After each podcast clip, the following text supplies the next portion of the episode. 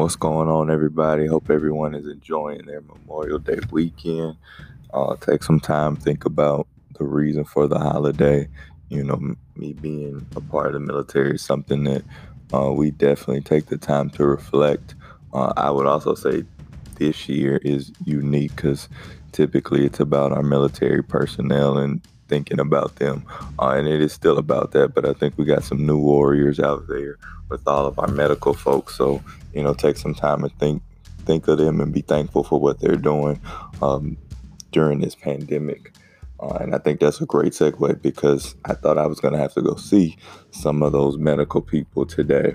Uh, and so, you know, I draw a lot of my inspiration from fitness and sports. And so this morning, got out like I do every Monday morning. Woke up 5:30, go on my run, and uh, it started out like it normally does. You know, takes me about a mile or so for my body to get warmed up, uh, and then once it got warmed up, I was I was moving, uh, and so I'm running and I'm running, uh, and as I got probably about three to four miles into it, uh, I was just humming along, and then there was a pop, and uh, so now I am all band- bandaged up, leg is up, and I am pretty certain that uh, I tore something in my calf muscle. It's not too serious, uh, nothing like that. That's why I didn't go to the hospital. But uh, what ended up happening is I was probably about a mile, mile and a half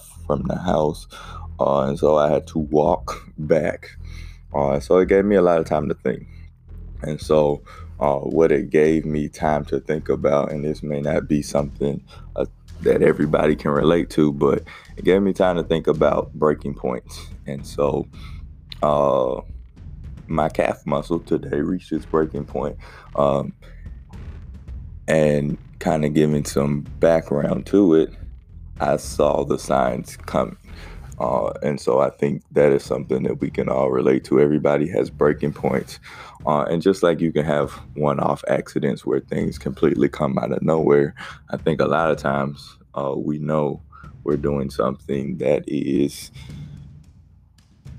pretty excessive. Uh, we know that we're pushing the limits. We see the signs and we keep going.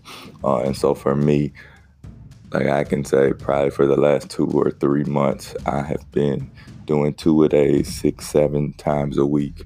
Uh, and I know better. Um, your body needs time to recover, but I was trucking hard and pushing to to reach my fitness goals, and I was I have you know got to where I wanted and wanted to keep pushing.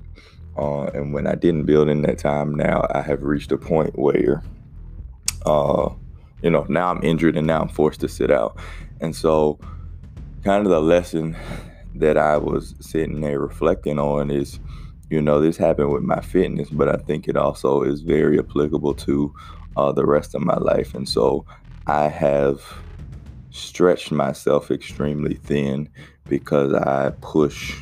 I'm pushing extremely hard in a bunch of different directions. I'm pushing hard uh, with work. I'm pushing hard with my daughters. I'm pushing hard with school, and I'm pushing hard with fitness it doesn't leave uh, a lot of time for a lot of things, uh, for a lot of other things. Uh, and while there are other things that I want to add to my life, haven't been been too successful at it. And I think some of it is because, you know, I've put too much into so many other things that um, I don't make time or I neglect other areas.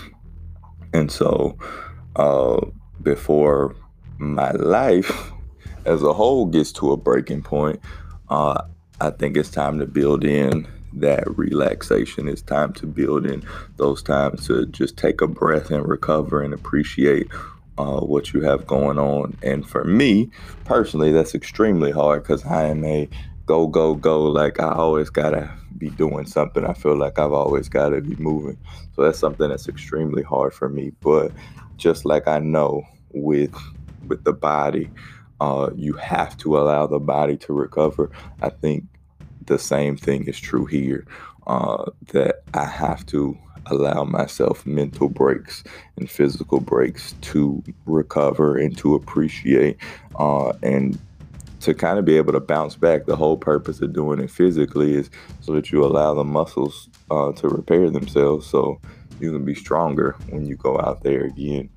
Um, and so I feel like, and I and I told my coworkers last week that you know all of last week I'm running on fumes uh, because it's been go go go with the coronavirus and I'm still working full time and the kids are in school and I'm doing that. It's just been go go go and so this this weekend couldn't have happened uh, at a more perfect time. And if I'm being honest, even though I'm going to it's going to drive me crazy that I can't really work out like I'm accustomed to. All this injury probably happened at the perfect time because it's going to force me to sit down.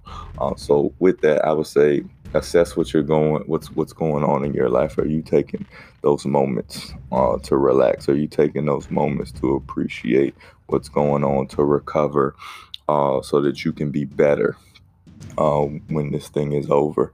Uh, and it doesn't have to be you know, spread across so many things. Some people are, I'm so into work that it affects my family, or it could be vice versa. Uh, it could be I'm so into fitness that I neglect the love life, or whatever it is. But make sure that you're finding that balance because um, balance is really kind of key. We don't want to be lopsided in life.